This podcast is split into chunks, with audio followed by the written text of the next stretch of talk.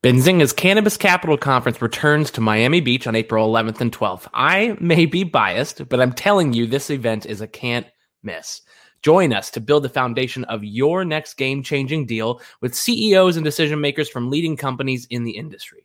We're talking about the next wave of businesses, strategies from the most profitable businesses, and exactly what investors are looking for in a challenging market. Go to bzcannabis.com to meet your next investor, co-founder, and new friends. A little pro tip from me. Right now, tickets are $1,000 cheaper than prices at the door. Get yours now. All right, here we are. I don't think our YouTube channel got the intro video, but you all got to watch us. Really? And they got to watch us listen to the intro video. And that was really exciting for me. Yeah. So, see, Javi, you got to be detail-oriented, man. Welcome into Cannabis Insider. Thrilled to have everybody with us. This is Elliot Lane and Javier Hase. We are your mans with the plans. That was really bad. Change agent, as always, good to have you, my friend. VFF, they are doing that raise. You know, I got to admit, VFF wasn't the stock I thought we were going to get first today. There's a lot of interesting news in the markets. I'm really excited about our first guest. I'm going to talk about California with us and operating in that market, the pros, the cons, the tests, the men with the plan. Thank you. Thank you, Tiny Pie. Appreciate that. The men with the plan. But we are starting with Jigar Patel, who's a CEO and I think co-founder of NorCal Cannabis. Really excited to have him on. It's our first time interviewing anybody from NorCal. So that's really exciting. And then we're going to wrap up today's show with Ben Jennings, the Chief Revenue Officer of Embroker, a very important kind of tech insurance play in this space. And I think you guys are going to hear what they say in regards to, A, you know, protecting yourselves, but also how you innovate that side of this business. And they're doing some really cool things. I'm pumped about that. But without further ado, Javier, you literally have 2 minutes. Yeah.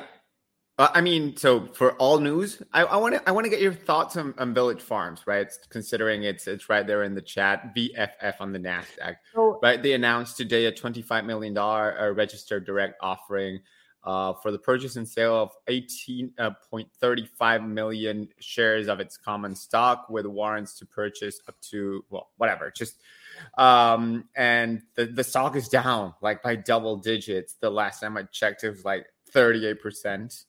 If I had to check now again on Benzinga Pro, it would be even lower, probably. Yeah, it's 37.4. I think it's aggressive, both on their end and also the reaction in the market. And I think there was a lot of people seem to ignore the positives out of Village Farms today. Pretty, you know, they really just said they didn't care that with the fact that Village Farms literally is the number one brand in Canada now. Like they took market share. They are ahead of Canopy. They are ahead of their competitors. And Village Farms, according to High Fire data and Cantor Fitzgerald and Pablo Zwanich, Village Farms is in the lead in Canada. And I don't think both of those items announced today was a good thing for them. Obviously the negative outweighed the pro. So, I mean, it's an unfortunate reaction, but ideally this means we'll see a correction tomorrow. Yeah. And by the way, just yesterday, we published a very interesting article by Ryan Douglas of Ryan Douglas Cultivation titled "Can Cucumbers Save a Cannabis Company?" The answer is likely not. But it does relate to Village Farms, which is one of the companies that does work outside of cannabis. Even Glass House Farms does something similar. Tilray is now trying to experiment as well. So very interesting article, benzinga.com/cannabis. You can find the analysis by our good friend Ryan Douglas. Love it. Awesome, my friend. Give us a little rapid fire here. We're already over 2 minutes, so you don't literally get 2 minutes. You get literally more.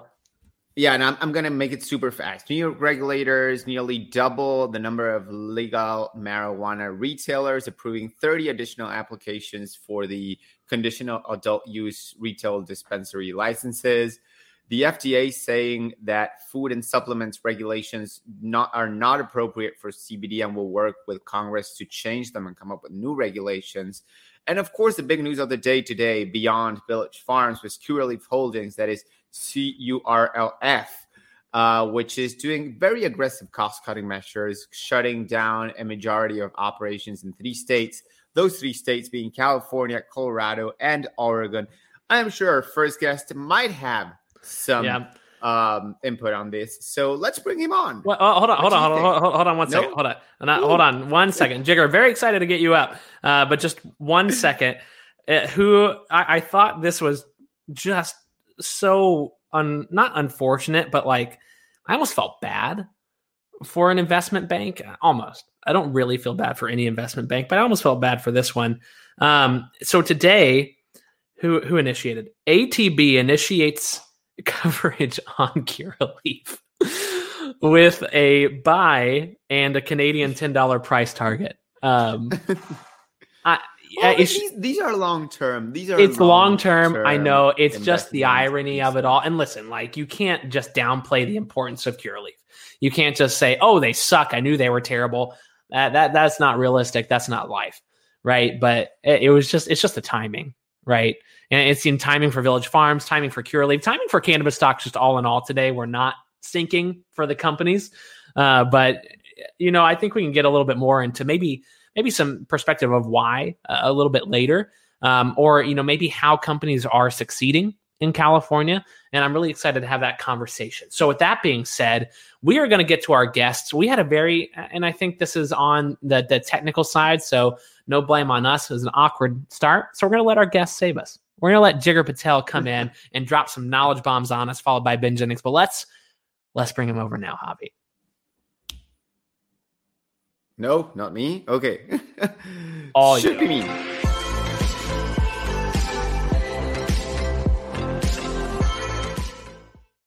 Oh, man. Jigar, you're watching us succeed and fail with technology, my friend. And here we are. But it's in all fairness, we're doing this with our producer, Aaron Thomas. Yeah, well, that being said, you are an amazing producer yourself. But Jigar Patel, CEO of NorCal Cannabis, how are you, sir? I am doing well. And by the way, I would not be able to do any of the things you just got done without your producer. So, well, I appreciate that. And honestly, Javier probably appreciates it a lot more. But tell us a little bit about yourself, man. How long have you been in cannabis? How'd you get into the space? Yeah, man, longtime user. You know, cannabis kind of changed my outlook on life. Didn't follow the traditional Indian path that maybe my parents would have hoped for. But, you know, through cannabis, just saw a different world. And, you know, while I was at Purdue University, learned about what was going on in California post Prop 215, so like in 1996, and followed it really closely for about 5 years before I decided that I really wanted to be part of the movement.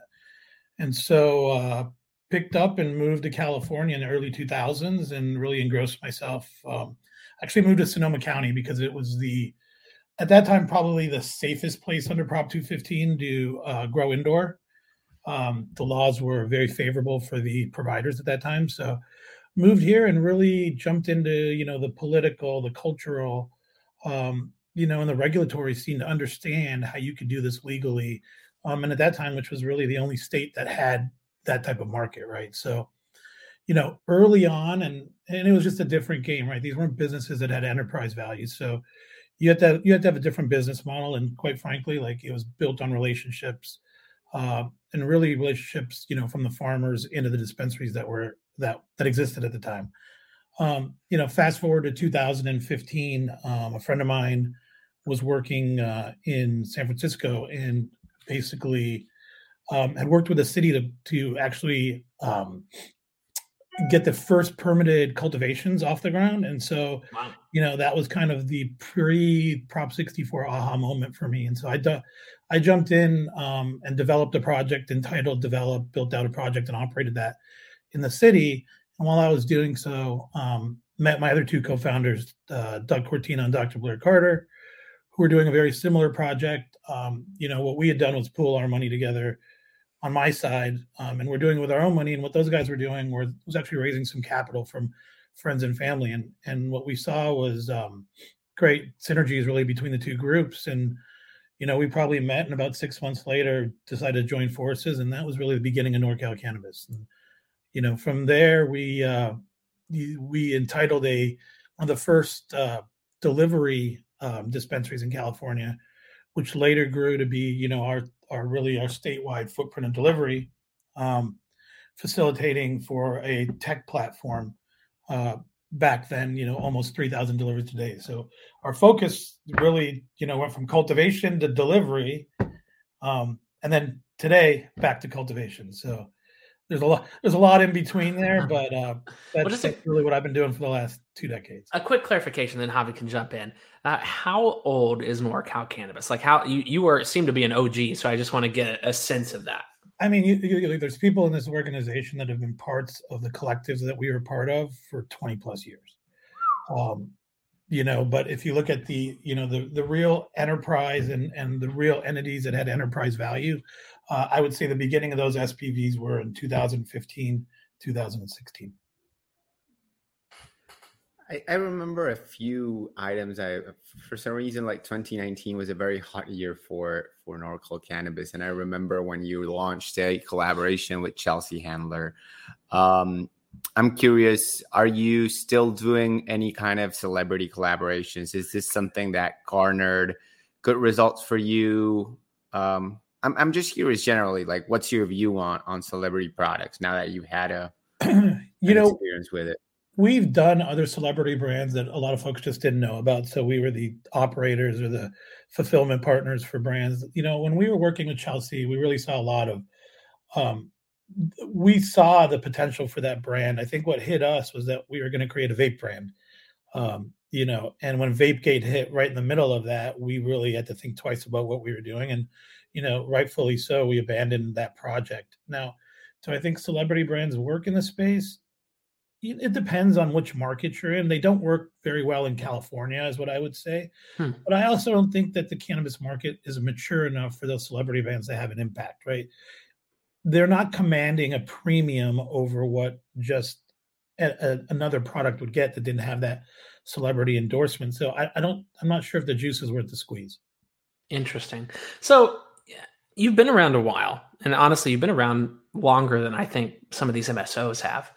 But talk to me about your growth strategy, because we've seen a lot of different ones in this industry. And it seems like, you know, from your website, you value vertical integration. However, it seems like you also very much value California, whereas many others have tried to conquer other states, maybe surface level in other states, or go deep in one state and then touch another. But can you talk to me about how you are growing your business? You are taking NorCal, you're taking market share, and you're being competitive with it. Yeah, I think, you know, you brought up an important point about vertical integration. And while we still have retail stores, I think what we realized in California is that when you fast forward the tape, and I believe California is 10 to 15 years ahead of all these other states in terms of competition, maybe not Colorado and Oregon, but I think what we recognize is to be competitive at scale, like, you either have to have a very small vertical that has good margins and good operations in between, or trying to pull together a vertical in a state like California, where there is, you know, you're basically operating within 5 different states. You know, for us to move all of our product, like some of the MSOs do through their own retail stores, I'd have to have 50 stores doing, you know, 5 to 10 million a piece in California to actually make that work, just to move our CPG branded flower. So I think that that's a very heavy lift, and I don't think the market's ready for it here. And I think if you look towards the future, you know, our outlook is that we believe that there will be specialists in cannabis. There will be groups that are just doing CPG stuff. There will be the retailers. There will be the distributors. And I think because of what's happening in California, it's forced us into taking a stand on that. And we've really kind of dove into our CPG flower brands and then other products that we make alongside of that, whether that be in-house or through third parties. I have another follow-up, and this is, like, again, like, kind of backward looking in some way, right? But, like, talking a little bit about star power, another thing I remember is when you got Joel Lunenfeld on board. He used to be like a VP for Twitter, global strategies VP for Twitter. Is he still with you And like, how do you attract that kind of talent, right, from very mainstream industries to a... Yeah, I mean, we did a really great job. I think one of the things that people don't remember is when NorCal was formed, like we put together an all-star roster of folks, mm-hmm. you know, and you know, our outlook was we were a cannabis company, but we're also in the Bay Area, and there's a lot of great talent out here that's forward-thinking. You know, and Joel was an early investor, and, you know, as we kind of just met with Joel, learned about Joel, and you know, he had retired from Twitter and kind of gave him our vision of brand and how brands would win the day and how we want to do that through kind of tech. He was a logical fit, right? So we were looking for a chief marketing officer that could have either been really heavy in CPG or heavy in tech. And I think, you know, at the time, it was a great move for us because Joel brought so much with him. He taught us how to be, I think, a better company, how to behave in a better manner. And I don't mean that like people weren't running around crazy, but Joel just brought this professionalism that I still to this day, like look up to, and he remains very close with the company. And I'll tell you, when Joel left, I think it was really because he saw that the industry just wasn't ready enough for his talents. Right. I mean, early on, we attracted top talent from really everybody that you can name, like whether it was Google or, Instagram, any of the Twitter, any of the folks like in the San Francisco Bay Area that you can name, we had those people on staff. And it was good to see that. And one of the things it did do for us, though, is it told us that we needed to meld kind of modern business practices with what we knew from legacy operations if we were really going to do that. And I think that's something that we've continued on from those days, is really kind of blending legacy and technology into what we do. A perfect example is our brand Lolo. You know, we did a consumer segment study when Joel and his team first came on in the business intelligence unit that they had created. And what it basically told us was that what we'd known this, right, from our years of experience was, you know, the power user was making up for 80% of the flower. And what they cared about was quality, consistency, and price. And that's what we built the brand on. And, you know, there's a reason why Lolo was the number one flower brand in California by units sold and number two by dollars last year.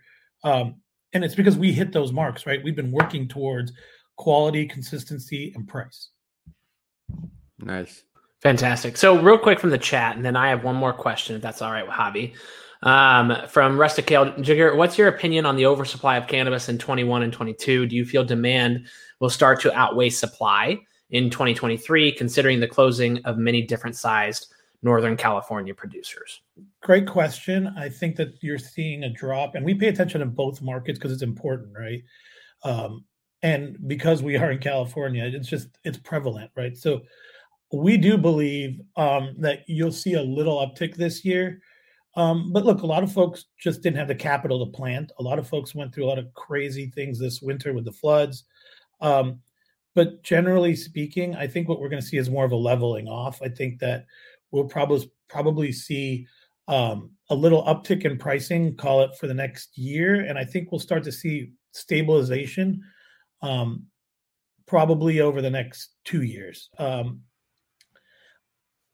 think one of the things that people are neglecting is, while maybe California is producing less, other states that have weird regulatory frameworks are producing more, right? You have your Oklahomas, your Oregons, your Michigans that still allow for, I don't want to say unregulated cultivation, but very lax cultivation, right? And there doesn't seem to be very much government crackdown, or like California, it's just, you know, it's impossible to continue to play that game of whack-a-mole.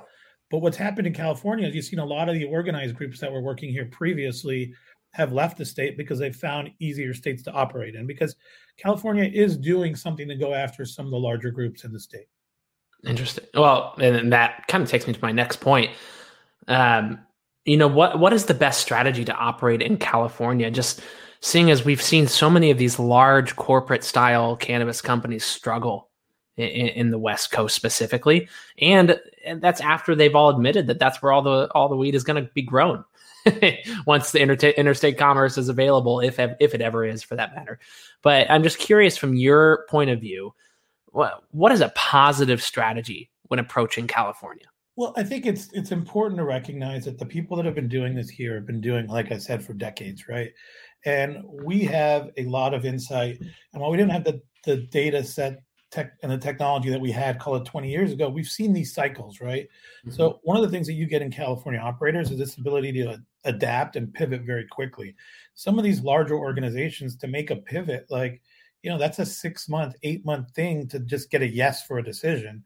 We can make a decision here pretty quickly and pivot mm-hmm. and get it into production in less than 2 months, right?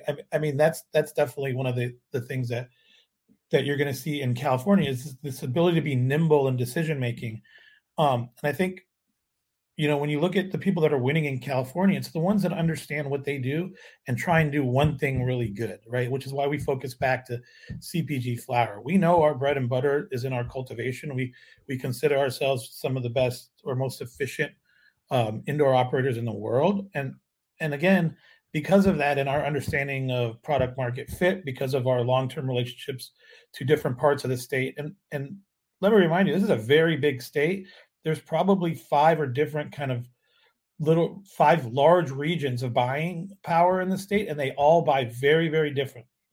You know, and I think what we have is that historical knowledge that helps us facilitate what we do in those different places, which these guys just didn't have, right? They weren't built for that. And so that is an advantage for us. But I think when you start to talk about winners in California, and by no means are there people that are just making money hand over foot here. We all acknowledge that. I think that that's important. But we do recognize how important this market is and how important it is to be a great operator in this market. And so, you know, what I'm looking at now is like, you know, although we have retail, we have great retail partners that are maturing and are running retail mm-hmm. as good as anybody in the game. They're learning how to do, you know, the $50 million store, but also run $3 million stores across the state around it. So you're seeing kind of this rise of the retail chains here in the state that are doing really, really well at retail. They have more modern and mature buying habits, you know, and now they're working with companies that are building their production schedules to actually fit what the people need instead of just growing stuff and throwing it at retailers and say, sell this, right? The market is beginning to mature. And I think what you're going to start to see is those operators that are able to adapt to that maturity, the ones that are able to combine forces with other pieces of supply chain are really, really going to start to show, I think, in the next 2 years. Very, very cool. Great answer. Jigar Patel is the CEO of NorCal Cannabis. Thank you so much for joining us at Benzinga Cannabis Insider, and we hope to see you again very soon. Thanks for having me, guys. Thanks, Jigar. Be well, man. Awesome. I loved everything that man just said. That was awesome. Man. Yeah, really so appreciate his insights. We've been having some just executives that are nailing it recently. If you missed our interview on Tuesday with the CEO of SunMed, I mean, his insights on hemp were incredible. Right. Jigger's insights on California, incredible. We've had amazing compliance discussions. Well, I've had amazing compliance discussions because Javier has just recently returned. So check out the episodes from earlier this year, y'all. With that being said, thrilled and happy to bring on Ben Jennings, the CRO of Embroker. Very excited to introduce this company to you all.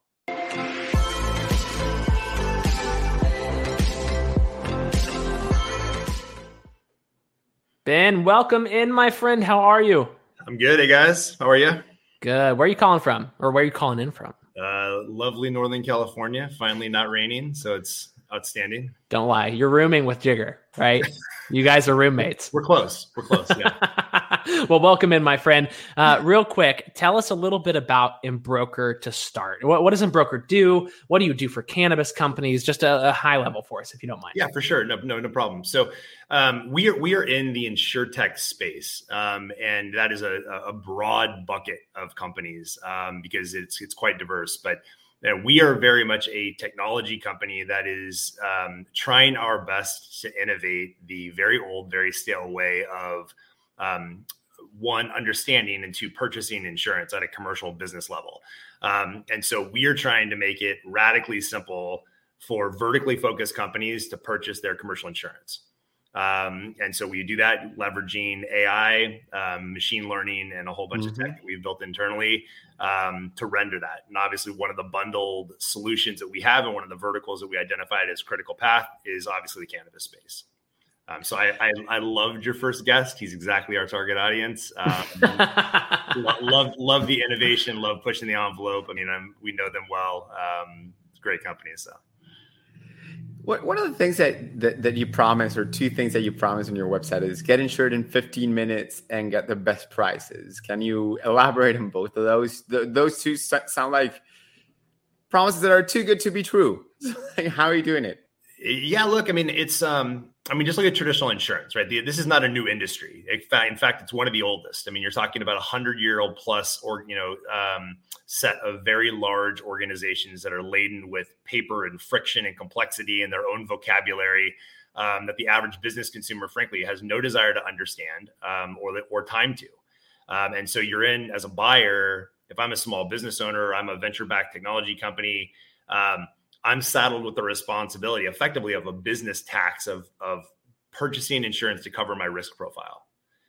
And so for us, our goal is to actually eliminate that process from the traditional paper-ridden multi-week process. And so if you go into our platform, you find the vertical that applies to you, you fill out one application. We actually just launched something called Embroker One, which is a singular application that actually allows you to fill out one form and get exactly the coverage you need. But you strip out a lot of that back and forth. You strip out the paper, you strip out the friction. That allows you to actually give back margin that was kind of hidden in that process, quite frankly. And then the big thing is kind of twofold. Our goal is to decomplexify, if that's a word. It is now. The process of even understanding what the heck you're buying, right? Like if I'm a venture-backed technology company and my VC just handed me a term sheet and part of it says I have to buy D&O, I don't know what that is. I want to go build product. I want to go innovate. I want to go sell cool stuff, gain market share. I don't want to deal with that. Mm. So when I get to whatever source I have, whether it's a buddy of mine who's a broker or an online presence, I want it to be simple. I want to understand what I'm buying, understand that when I need it, it's going to cover my rear end, and then I'm not getting screwed on price. And so we're trying to actually solve all of those very simple processes in an industry that is like heavily, heavily regulated. It makes the cannabis space look simple, quite frankly. And so, it's a problem that has needed to be solved for quite some time. Everyone knows it. And we're tackling it best we can. I have a couple of questions for you. Yeah. So when I think about how you operate internally, I'm curious, are you bringing tech that has worked well in other industries over, or are you innovating the insurance game as an entirety, like for all of your industries that you work in? Yeah, I would love it to be one or the other, but it's both. It's like the insurance industry is incredibly complex. It's heavily regulated. There are nuances between states. There's nuances within states by product, by scale of business, type of business, et cetera. And that just swells as you start to really dig into the complexity of just the industry. Obviously, it's a risk-bearing, highly regulated space. And so, what we were forced to do is actually take the best of both worlds, all of the innovation that technology could bring, things that were off the shelf, well-known, machine learning, AI, lots of data ingestion technologies, et cetera, from third parties and so on. Bring those to bear in solving the complexity of basically taking a risk that you were able to identify, understanding what that looks like as far as the needs of that individual business, depending on how they fill out this one application of ours, and then giving them not just a million suggestions that they have to sift through, but the appropriate suggestions. And I think that's where we're slightly different than others, is we're trying to embed kind of the strategic guidance that you would get from a broker into technology, so that you're not just getting like a bunch of here's 20 of the same thing, you choose. Like, that's not really all that. Mm-hmm. What we're trying to say is like, hey, your unique business, is the best one. Here's what we think. And serve it up to you in a really easy way to buy it. So the second question here, I'm curious about the evolution of tech as an insurance provider and, what the market at large demands from you. Is this something that you all are choosing to change, or is this something that we're seeing across the board from others is, basically, and I'm not just speaking about insurance, I'm really speaking about compliance providers. I'm speaking maybe about auditors and accountants and potentially, law firms and data providers. Is this the future? Are your types of companies going to become tech companies as we move forward? Yeah. I mean, I'm a 30 plus year tech guy. So I would say we already are a tech company. I'm just going to be totally biased here. No, look, I mean, I think it's it bleeds into every part of the business. It bleeds into all industries. It bleeds into the cannabis space. I mean, you just look at old school cultivation, right? If you look at the typical footprint of the early days, you had a mom room, you had grows, they kind of fed each other. You were taking up a 30-year space with non-revenue generating product. That's going to go away. Like, you're going to end up in a space where technology brings to bear a better solution, even in the cannabis space. You're going to get folks like, we have some really amazing clone providers here in Northern California. You get somebody like a Conception Nurseries or someone like that, who's doing advanced, clone, tissue sample based cloning. Okay, well, I just innovated via technology an entire way that like the production process works. How you regulate the type of fertilizers you use, the production of light quality and air quality, all that's all technology-based innovation that is being brought to the cannabis space. That same thing applies to insurance, to the automotive industry, core manufacturing, et cetera, regardless of state, regardless of country, it's just going to happen.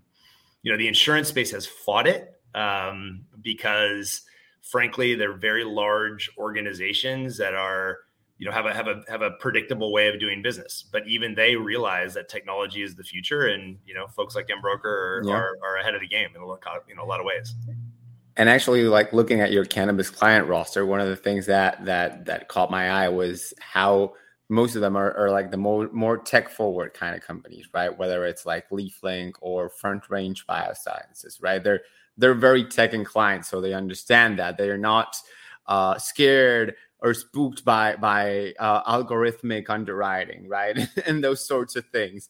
Now, I moving a little bit along with this conversation. Yeah, I want to talk a little bit about financing, right? I know you raised $100 million less than 2 years ago.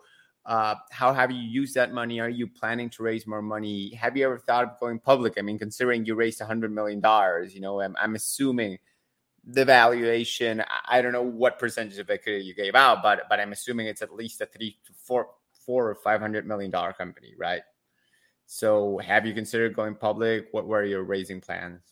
Yeah, so I'm incredibly fortunate. I would not want to be raising going into 2023. I think it's going to be just a touch bumpy. And so we feel incredibly fortunate that we raised such a large round this past year from some actually incredible investment partners in FTV Capital, Will and Kanan and Tola, and B Partners and others. And so, really feel, quite blessed to be in that position.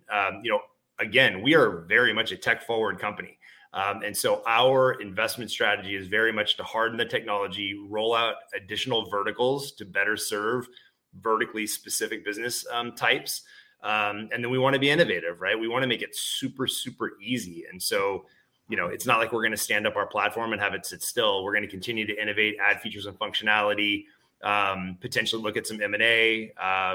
We're not opposed to any of that. I think, there's going to be quite a bit of acquisition activity, whether it be somebody looking to acquire Embroker or us acquiring someone else.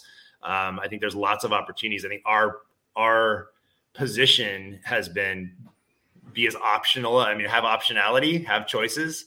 As far as going public, I'm not entirely sure that the public markets are going to be have an appetite for any IPOs that I think we'd be happy with in 23. But if that came to pass, that's outstanding too. So just, go for it as a tech company and, be super volatile in trading. So, well, look, I mean, we also learned a lot. I mean, we were super fortunate to have seen some of the early IPOs that went out through SPACs and some other things, and watch them sort of feel the brunt of the market actually beating them up on it. That we don't want to repeat that, and nor do we need to. We're quite happy operating the way we are, and continuing to serve our customers and innovate and do all those things. So. It's an interesting parallel to NorCal. And how they chose to grow. They're an OG. They've been around for a while, and they most likely could have gone public 100 times. But here they are thriving as a private operator. Yeah, look, I mean, I what resonated so much with me is they hire outstanding people. The reason that we selected the cannabis space as a core vertical for us is real simple, right? It's filled with hyper aggressive entrepreneurs who are innovative and want to scale and want to do their best to serve their customer base. That's exactly the type of customer that we want to serve. Mm-hmm. And so for us, I mean, it's so much of what he said about how they hired early, great talent, held on to them, solid investments. You know, they're doing a great job. They're putting out a good product. I mean, that's the name of the game. All right. Last question, my friend. And then we got to wrap up. No worries. What is one thing that would shock us about the cannabis insurance space? Great question. Putting you on the spot. Shock me, Ben. As difficult as you think it is for cannabis providers to get insurance, it is way worse than what you think. It is nobody wants to touch it. It's not federally legal. It's hyper-regulated. It's a pain in the rear end. I think people, generally speaking, and this is a generalization, there's certainly cannabis experts in the insurance space, but I don't think people understand it very well. And I think that they underestimate the intelligence and sophistication of folks in the space. And that's a shame. And so, I mean, we've got to keep up with them. I mean, that's the game. So, but how are you finding those insurers that are willing to work with cannabis businesses and are also good enough, for your standards, right? Because if there's something you don't want from an insurer is to be a B- company, right? Absolutely. You want your insurer to be ultra responsive. Last year I buy my travel insurance for the entire year, right? Because it's a great service, and I don't like the basic ones, Access card or whatever. And the one company I hired my travel insurance from suddenly went under, right? They responded, yep. But it's one of those things where it's like, yeah, this is not where I want to be messing around. For sure. How are you finding those operators? Yeah, no, look, I mean, you're exactly right. I mean, you want your insurance provider to be an absolute trusted partner that you can rely on. That is not something to scrimp on.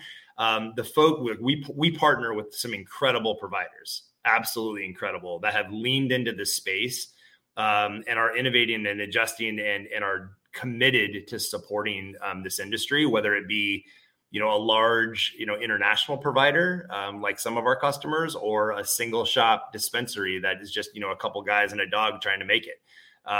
We want to serve the space incredibly well. And I think there's a lot of people that are committed to it and believe in it, wholeheartedly. So it's a great name for a podcast, a couple guys and a dog. Yeah. I feel like we could probably take that. Ben, let's start a podcast. Trademark, copyright. Sorry. Yeah, dibs on the dog title. Ben, really appreciate you joining us. Thank you for enlightening us a little bit about how tech is kind of shaping vendor relationships, service providers, and in the insurance space, especially when it comes to cannabis. So really appreciate you being here, my friend. We do hope to see Embroker down the road. Join us in Miami for our conference. We'll talk more about that, my friend. But that being said, thank you again for your time. Yeah, absolutely. Thanks, guys. Appreciate it. Have a good day. Thanks, Ben. You too. Awesome. A couple of really interesting. Benzinga. Yeah. I mean, bzcannabis.com. We're going to go ahead and throw that in there. My mind. Yeah. Bzcannabis.com. April. Wait, can we announce our newest? What is it? April 11th and 12th will be cannabis. April 13th will be psychedelics at the Fountain Blue in Miami, Florida, on Miami Beach. Mm-hmm. It's going to be stellar. We already have the CEO of Kronos Group, Nasdaq listed CRON. We already have the CMO of Trulieve, Gina Collins. We talked to a really cool company today. I can't announce it yet, but I cannot wait. I cannot wait. I'm just going to say they're not in cannabis. Oh, wow. Yeah. It's going to be sick. It's going to be sick. Something I don't know. It is something you don't know. So that's going to be sick. I will say we can announce Canaccord Genuity will be back, dropping some financial knowledge on us. One of the leading investment banks in the world will be joining us. But it's going to be stellar, guys. You got to have to be there. bzcannabis.com. Check out our current agenda. Check out our current lineup. But keep an eye on it. That lineup's only going to grow over the coming weeks and months. And we're working with some really cool people to make it happen. So that being said, Javier, last words to you, my friend. Benzinga.com/cannabis for your daily dose of cannabis news. Remember to subscribe to our newsletter. You can go to benzinga.com/cannabis/newsletter if you want to subscribe. And of course, check out Mr. Elliot Lane's daily podcast, Cannabis Daily, drops every morning super early. The other day, like two days ago, I was texting him. It was like 8:20 a.m. I was working in bed because I don't like to start working from a desk before 9. I'm like, dude, you already recorded this show, published it. I cannot believe you already read the news, recorded the show. You were bathed. You were combed. I also have a 5-month-old child, so sleeping much in is not a reality. But that being adulting, but that being said, y'all check it out. Cannabis Daily. Javier Hase continues to distract me in the middle of my podcast by texting me. No, I'm kidding. I loved it. But that being said, thank you all so much for tuning in. Rusticale Change Agent, thank you all very much. We will see you again on Tuesday at 4 Eastern Time. A couple more insanely cool interviews, including the new CEO of MariMed will be joining us. I'm very, very excited to talk to him. We're going to talk about the lasting impact that Bob Fireman has had on this industry, as well as where MariMed is going from there. We're going to be chatting with one of the leading tech companies, private tech companies, Blaze, as well as Order.co, a really cool new fintech place. We have a very busy show on Tuesday. Three executives on Tuesday. Okay, so be no there, news. Be square. We're not going to do news. We're going to jump right in. So that said, appreciate you guys. Javier, love you, man. Have a great weekend. We'll see you guys later.